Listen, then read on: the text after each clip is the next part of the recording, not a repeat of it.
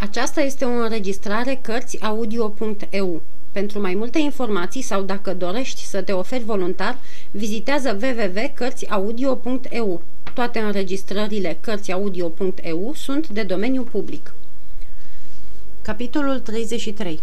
Camerista și stăpâna În vremea aceasta, așa cum am mai spus, în ciuda răbuvnirilor conștiinței și a sfaturilor înțelepte ale lui Atos, D'Artagnan era din ceas în ceas tot mai îndrăgostit de Milady. Astfel fiind spus, nu trecea o singură zi fără ca năstrușnicul Gascon să se ducă să-i facă curte, încredințat că, mai devreme sau mai târziu, Milady va trebui totuși să-i răspundă. Într-o seară, pe când sosea la ea aproape zburând, ca omul care așteaptă să-i pice norocul din cer, întâlni camerista sub poarta cea mare. De data aceasta, Katie nu se mulțumi să-l atingă în tăcere, ci îl apucă ușor de mână. Bun, făcu D'Artagnan, o fi având să-mi spună ceva din partea stăpânei sale – fără doar și poate vreo întâlnire pe care n-a îndrăznit să mi-o dea cu gura ei. Și aruncă asupra frumoasei copile cea mai biruitoare privire din lume. Aș vrea să vă spun două cuvinte, domnule cavaler, îngăimă camerista. Vorbește, copila mea, vorbește, îndemnă D'Artagnan. Te ascult. Aici nu se poate, am prea multe să vă spun și mai cu seamă în mare taină. Ce-i de făcut atunci? Dacă domnul cavaler ar vrea să mă urmeze, spuse sfioasă Ketty, Oriunde vei voi, frumoasa mea. Atunci veniți. Și Chetty, care îl ținuse tot timpul de mână, îl trase către o întunecoasă scară întortocheată și, după ce îl făcu să urce vreo 15 trepte, deschise o ușă. Intrați, domnule cavaler, îl poftia. Aici vom fi singuri și vom putea vorbi. Acum e camera aceasta frumoasă? întrebă D'Artagnan. A mea, domnule cavaler, dă în camera stăpânei mele prin ușa de colo. Dar fiți liniștit, nu o să poată auzi ce vorbim, fiindcă nu se culcă niciodată înainte de miezul nopții. D'Artagnan aruncă o privire împrejur. Odăița îți lua ochii prin gustul ce domnea înăuntru și prin curățenie. Dar, fără voia lui, privirea îi se opri pe ușa despre care Ketty spusese că răspundea în camera încântătoarei Milady. Ghicind ce se petrece în mintea tânărului, Ketty oftă din greu. Așadar, o iubiți mult pe stăpâna mea, domnule cavaler?" întrebă ea. Mai mult decât pot spune Ketty. Sunt nebun după ea." Ketty oftă iarăși. Vai, domnule, făcu ea. Ce păcat!" Și de ce naiba crezi tu că e păcat?" întrebă D'Artagnan. Vedeți, domnule," răspunse Ketty, stăpâna mea nu vă iubește deloc." Cum?" făcu D'Artagnan. Ea ți-a dat în grijă să-mi o spui?" Nu, domnule, eu singură m-am hotărât să vă spun, tocmai fiindcă vă por de grijă. Mulțumesc, dragă Ketty, dar numai pentru gândul cel bun, căci destăinuirea dumitale trebuie să recunoști, nu e prea plăcută. Adică nu vreți să credeți ce v-am spus, nu-i așa? Îți vine totdeauna greu să crezi asemenea lucruri frumoasa mea, chiar numai din mândrie. Prin urmare, nu mă credeți. Până ce nu vei binevoi să-mi dai o mică dovadă de ceea ce-mi spui, ce ziceți despre asta?" Și Ketty scoase din sân un bilețel. Pentru mine?" întrebă D'Artagnan apucând cu înfrigurare plicul. Nu, pentru altul." Pentru altul? Da. Cum îl cheamă? Ai? Cum îl cheamă?" se repezi D'Artagnan. Uitați-vă la adresă. Domnul Conte de Ward. Amintirea scenei de la Saint-Germain îi răsări deodată în minte înfumuratului Gascon. Fulgerător ca gândul, el sfâșie plicul în ciuda țipătului pe care Ketty îl scoase văzând ce avea de gând să facă, sau mai bine zis, văzând ceea ce făcea. Doamne, Dumnezeule, ce faceți, domnule cavaler?" strigă ea. Eu? Nimic," răspunse D'Artagnan și începu să citească. N-ați răspuns la prima mea scrisoare, sunteți suferind sau ați uitat poate privirile cu care m-ați săgetat la balul doamnei de Ghiz? Prin desprilejul conte, nu-l lăsați să scape. D'Artagnan păli. Rănit în amorul propriu, se credea rănit și în iubirea lui. Sărmane, domnule D'Artagnan, bolborosi Chetty cu glas înduioșat și strângând iarăși mâna tânărului. Mă plângi, micuțo?" o întrebă D'Artagnan. Da, din toată inima, fiindcă eu știu ce înseamnă dragostea." Tu știi ce înseamnă dragostea?" zise D'Artagnan privind-o pentru prima dată ceva mai adânc. Din păcate, da. Atunci, în loc să mă plângi, mai bine mi-ai ajuta să mă răzbun pe stăpâna ta. Și în ce fel ați vrea să vă răzbunați? Aș vrea să-i birui răceala, să iau locul rivalului meu. Niciodată nu vă voi ajuta la așa ceva, domnule cavaler, spuse repede Chetty. Și pentru ce mă rog? întrebă D'Artagnan. Din două motive. Care anume? Primul, niciodată stăpâna mea nu o să vă iubească. Ce poți tu să știi? I-a zrănit inima. Eu? Cu ce aș fi putut să o rănesc tocmai eu, care de când o cunosc mă târăsc la picioarele ei ca un rob? Vorbește, te rog, vorbește. N-aș mărturisi eu niciodată decât bărbatului care ar ști să citească până în adâncul sufletului meu. D'Artagnan o privi pe Chetia a doua oară. Fata era de o prospețime și de o frumusețe pentru care multe ducese și ar fi pus la bătaie coroana. Cheti, spuse el, voi citi până în adâncul sufletului tău, oricând vei voi tu. Nu duce grija asta, draga mea. Și, sub focul sărutării lui, fata se împurpură ca o cireașă. Nu, murmură Cheti, știu că nu mă iubiți. O iubiți pe stăpâna mea. Mi-ați spus-o chiar adineauri. Și asta te împiedică să-mi mărturisești al doilea motiv?" Al doilea motiv, domnule cavaler, urmă Ketty, îmbărbătată în primul rând de sărutare, apoi de privirea ochilor lui, al doilea motiv e că în dragoste fiecare își trage spuza pe turtă. Abia atunci D'Artagnan își aminti privirile gale și ale cameristei, întâlnirile cu ea în anticameră, pe scară, pe săli, atingerile ușoare ale mâinii și oftatul ei înăbușit de câte ori îl vedea. Dar, în dorința lui de a fi pe placul stăpânei, nu-și oprise ochii asupra cameristei. Cine vânează vulturi nu se sinchisește de o vrăbiuță. De data aceasta însă, gasconul nostru văzu într-o singură clipă tot folosul ce l-ar fi putut trage din dragostea pe care Katie i-o mărturisise în chip atât de copilăresc sau atât de nerușinat. Tăinuirea scrisorilor către contele de Ward, anumite înțelegeri cu tâlc, intrarea la orice oră în odaia cameristei alăturată cu a stăpânei. După cum se vede, șmecherul o și jerfea în gând pe biata Katie, căci doar o va cuceri pe Milady cu sau fără voia ei. Ascultă-mă, dragă, Katie, zise el fetei. Vrei să-ți dau o dovadă din dragostea de care tu te îndoiești?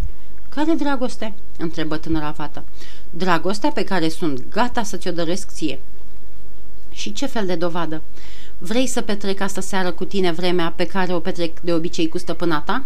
Da, da, zise Katie bătând din palme, cu cea mai mare bucurie. Atunci, draga mea copilă, urmă D'Artagnan așezându-se într-un fotoliu, vin aici să-ți spun că ești cea mai frumoasă cameristă din câte am văzut vreodată. Și se porni să-i o spună atât de diferit și atât de frumos, încât biata copilă care nu dorea decât să-l creadă, îl crezu. Totuși, spre marea mirare a lui D'Artagnan, drăgălașa Ketty se apăra destul de îndrăjit. Vremea zboară pe nesimțite atunci când ți-o treci doar atacând și apărându-te. Aproape odată cu miezul nopții se auzi sunând și clopoțelul în camera frumoasei Milady. Doamne sfinte, șopti Chetty, e stăpâna care mă cheamă. Pleacă, pleacă repede. D'Artagnan se ridică din fotoliu, luându-și pălăria ca și cum ar fi avut de gând să o asculte. Apoi, deschizând la repezeală ușa unui dulap mare, în loc să o deschidă pe cea dinspre scară, se cuibări printre rochiile și capoadele frumoasei Milady. Ce faci?" se înspăimântă Chetty. D'Artagnan, care scoase cheia dulapului, se încuie înăuntru fără să-i răspundă. Chetty!" strigă Milady răstit. Ce faci? Dormi? De ce nu vii când te sun?" Și D'Artagnan auzi deschizându-se zgomotos ușa de trecere. Îndată, Milady, îndată!" răspunse Chetty, repezindu-se în întâmpinarea stăpânei. Amândouă intrară în camera de culcare și cum ușa dintre cele două încăperi rămăsese deschisă, dar Danian putu să o mai audă pe Milady certându-și câtva timp camerista. În cele din urmă, ceva mai potolită, deschise vorba și de el, în vreme ce Katie îi ajuta să se culce. Uite că astă seară, începu Milady, nu l-am văzut pe gasconul nostru. Cum, doamnă?" se miră Katie. N-a fost aici? Adică să-i umble ochii în altă parte înainte de a fi gustat fericirea?" Da, de unde? L-o fi oprit domnul de Treville sau domnul de Zesart. Mă pricep eu, Ketty, în lucruri dintre acestea. Pe el îl țin eu bine. Ce are de gând doamna cu el? Ce am de gând cu el? Fi liniștită, Ketty. Între mine și bărbatul acesta e ceva ce nici nu-i trece prin minte. Din cauza lui era cât pe aci să-și piardă eminența sa încrederea în mine și am să-i o plătesc. Eu credeam că doamna îl iubește. Eu să-l iubesc? Nu pot să-l sufăr un nerod care ține în mâinile lui viața lordului de Winter și nu-l ucide și mă face să pierd 300 de mii de livre pe an. Așa e, răspunse Chetty, fiul dumneavoastră era singurul moștenitor al unchiului său și până în ziua majoratului v-ați fi bucurat de averea rămasă. D'Artagnan se cutremură până în adâncul mădularelor, auzind cum acea gingașă făptură îl învinuia cu vocea ei tăioasă, pe care cu greu izbutea să-și o ascundă, că nu ucisese omul cu care chiar el o văzuse atât de prietenoasă. I-aș fi plătit-o eu și până acum, urmă Milady, dar nu știu de ce cardinalul mi-a pus în vedere să-l cruț. Așa, totuși, doamna n-a cruțat pe femeiușca aceea pe care el o iubea. Negustoreasa din strada groparilor? Da, a și uitat că a cunoscut-o. Zău, frumoasă răzbunare. O sudoare rece îmbrobonea fruntea lui D'Artagnan. Ce cumplită fiară era femeia asta. Își ciuli urechea să mai asculte, dar, din nefericire, Milady era gata de culcare. Bine, spuse ea, acum du-te la dumneata și vezi să-mi aduci mâine răspuns la scrisoarea pe care ți-am dat-o. Pentru domnul de Ward? întrebă Katie. Fără îndoială pentru el. Iată unul care cred că n-aduce nici pe departe cu bietul domn D'Artagnan. Pleacă, domnișoară, eu tăie, milady, știi că nu-mi place vorbăria. D'Artagnan auzi închizându-se ușa, apoi zgomotul celor două zăvoare pe care Milady le trăgea ca să se încuie în cameră. La rândul ei, Katy învârti cât putu mai ușor cheia în broască. D'Artagnan deschise atunci și el dulapul. Dumnezeule, șopti camerista, ce ai? Ești alb cavarul. Groaznică ființă, murmură D'Artagnan. Tăcere, tăcere, du-te, îl rugă Katy. Camera mea e despărțită de ei numai printr-un perete subțire, așa că tot ce se vorbește într-o parte se aude în cealaltă. Tocmai de aceea nici n-am de gând să plec. Cum? făcuia roșind. Sau lasă că plec eu, dar mai târziu. Și o trase pe Katy înspre el. Nu era chip să se mai împotrivească. Împotrivirea face atâta zgomot. Te lăsă deci în voia lui. Era o pornire de răzbunare împotriva stăpânei. D'Artagnan gândi cât de adevărat e când se spune că răzbunarea e bucuria zeilor. Dacă ar fi avut o fărâmă de inimă, s-ar fi mulțumit cu această nouă cucerire, dar el n-avea decât focul râvnei și al mândriei. Totuși, să o spunem spre lauda lui, cel din tâi folos tras de pe urma înrăuririi lui asupra cameristei fusese de a încerca să afle ceva despre doamna Bonacieux. Dar biata fată jură pe Sfânta Cruce că nu știa nimic din toate acestea, fiindcă stăpâna ei nu-și dezvăluia tainele decât pe jumătate. Singurul lucru la care credea că putea răspunde era că doamna Bonacieux mai trăia încă. În privința cauzei pentru care Milady era cât pe aci să piardă încrederea cardinalului, Katie nu știa de asemenea nimic mai mult, dar în privința aceasta D'Artagnan știa el mai multe. Își aminti că tocmai în clipa când părăsea Anglia, o zărise pe Milady pe o corabie înțepenită în port. Bănuia deci că trebuie să fi fost vorba, fără îndoială, de eghileții în diamante. Dar mai limpede decât orice era faptul că ura adevărată, ura cea mare, ura nepotălită a acelei Milady se năpustise asupra lui pentru că nu-i ucisese cumnatul. A doua zi, D'Artagnan se duse iară la, iarăși la Milady. Găsind-o în toane rele, își spuse că, de bună seamă, îndelungata tăcerea domnului de Ward o scotea din sărite. Katy intră în cameră. Milady o bruftului aspru, iar ea îi aruncă lui D'Artagnan o privire de parcă ar fi vrut să-i spună Vezi cât sufăr din cauza dumitale?" Totuși, către sfârșitul serii, frumoasa leoaică se mai îmblânzi, ascultă cu zâmbetul pe buze vorbele drăgăstoase a lui, lui D'Artagnan și chiar îi întinse mâna ca să o sărute. D'Artagnan ieși de acolo fără a ști ce să mai gândească. Dar, cum nu era din cei care își pierd prea ușor capul, în vreme ce se arăta atât de curtenitor, își ticluise în minte și un mic plan. Găsi camerista în prag și, la fel ca în ajun, urcă la ea în cameră. Fata primise aspră dojană, învinuită fiind de neglijență. Milady nu putea pricepe tăcerea contelui de Ward și poruncise cameristei să vină a doua zi la nouă dimineața ca să ia al treilea răvaș. D'Artagnan ceru sărmanei Ketty făgăduiala că îi va aduce scrisoarea acasă la el, chiar a doua zi, la nouă dimineața, iar ea, la rândul ei, făgădui tot ce voia iubitul ei. Era nebună după el. Toate se petrecură ca în ajun. D'Artagnan se încuie în dulap, Milady își chemă camerista pregătindu-se de culcare și, trimițând-o pe Ketty înapoi, își zăvorâ ușa. Tot ca în ajun, D'Artagnan nu se întoarse acasă decât la 5 dimineața. Pe la 11 o văzu sosind pe Ketty. Ținea în mână un alt răvaș. De data asta, sărmana fată nici nu încercă să nu îl mai dea. Îl lăsă pe D'Artagnan să facă tot ce voia. Se dăruia toată, cu trup și suflet, frumosului ei soldat. El deschise plicul și citi cele ce urmează. Vă scriu pentru a treia oară ca să vă spun că vă iubesc. Luați seama, să nu vă scriu a patra oară ca să vă spun că vă urăsc. Dacă vă căiți de felul cum v-ați purtat cu mine, tânăra aducătoare a rândurilor mele vă va spune chipul în care un bărbat curtenitor își poate dobândi iertarea. D'Artagnan schimba fețe-fețe în vreme ce citea. Tot o mai iubești?" izbucni Ketty, care nu-și luase ochii de pe fața tânărului. Nu, Ketty, te înșeli. Nu mai iubesc deloc, dar vreau să mă răzbun de tot disprețul ei pentru mine. Da, da, știu eu răzbunarea asta. Mi-ai mai pomenit-o. Ce-ți pasă, Ketty? Știi și tu că numai pe tine te iubesc. Cum pot să știu așa ceva? Prin disprețul de care nu o să o scutesc. Ketty ofta adânc. D'Artagnan luă o pană și scrise. Doamnă, m-am îndoit până acum că primele dumneavoastră două scrisori erau pentru mine, atât de nevrednic mă socoteam de o asemenea cinste. De alminteri, eram atât de suferind încât tot aș fi șovăit să vă răspund.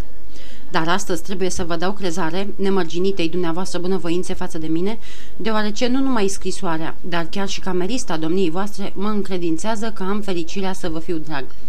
Ea n-are nevoie să-mi spună în ce chip un bărbat curtenitor își poate dobândi iertarea. Voi veni să vă cer chiar eu diseară la 11. A amâna cu o singură zi ar însemna pentru mine în clipa de față să vă aduc o nouă jignire. Acela pe care l-ați făcut cel mai fericit dintre muritori, contele de Ward. Această scrisoare era în primul rând un fals și apoi și o neobrăzare, iar din punctul de vedere al moravurilor de azi, era ceva asemănător unei ticăloșii dar pe vremea aceea oamenii se purtau unii față de ceilalți cu mai puține mânuși decât în zilele noastre. De alminter, D'Artagnan știa chiar din mărturisirile ei că Milady se făcuse vinovată de trădare față de căpetenii mai de seamă, așa că n-avea pentru ea decât o prețuire în doi peri. Și totuși, în pofida acestei șubre de prețuiri, simțea cum îl mistuie o patimă nesăbuită pentru această femeie. Patimă însoțită și de dispreț. Patimă sau arșiță, cum doriți. Socoteala lui D'Artagnan era foarte simplă. Din odaia cameristei ajungea în stăpânei. Folosind cele din tâi clipe de uluială, de rușine și de spaimă, i-ar fi biruit împotrivirea. S-ar fi putut să dea și greș, căci, vrând nevrând, trebuia să lase ceva și pe seama neprevăzutului. Peste 8 zile, când va porni războiul, va fi nevoit să plece. Astfel fiind, D'Artagnan n-avea nici o vreme pentru o dragoste așa cum îi e dată. Poftim, spuse tânărul, dând cameristei scrisoarea peceluită, du acest răspuns stăpânei tale, din partea domnului de Ward. Sărmana Ketty se făcu galbenă ca ceara. Bănuia și ea ce stătea scris înăuntru. Ascultă, fetițo dragă, urmă D'Artagnan, înțelegi bine că toate acestea vor trebui să sfârșească într-un fel sau altul.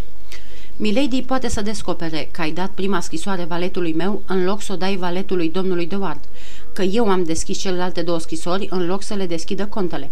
Milady te va goni, iar tu o cunoști. Nu e femeia care să se mărginească doar la atât. Vai mie, se tângui Ketty, pentru cine am înfruntat eu toate acestea? Pentru mine, știu bine, frumoasa mea, și de aceea îți sunt adânc recunoscător. Ți-o jur. Dar spune măcar ce-ai scris în scrisoarea asta. O să-ți spună Milady. Vai, nu mă iubești, strigă Ketty, și sunt tare nenorocită. Mustrarea aceasta are un răspuns făcut să înșele pe orice femeie. D'Artagnan răspunse în așa fel încât Ketty se înșelă și ea cumplit. Și cu tot plânsul ei amarnic, înainte de a se hotărâ să înmâneze stăpânei scrisoarea, Ketty trebuie totuși în cele din urmă să se hotărască. Era tot ce voia și D'Artagnan. Îi mai făgădui că nu va ieși târziu de la Milady și că, la plecare, va urca până la ea. Făgăduința aceasta izbuti să o mai liniștească în sfârșit pe beata Ketty.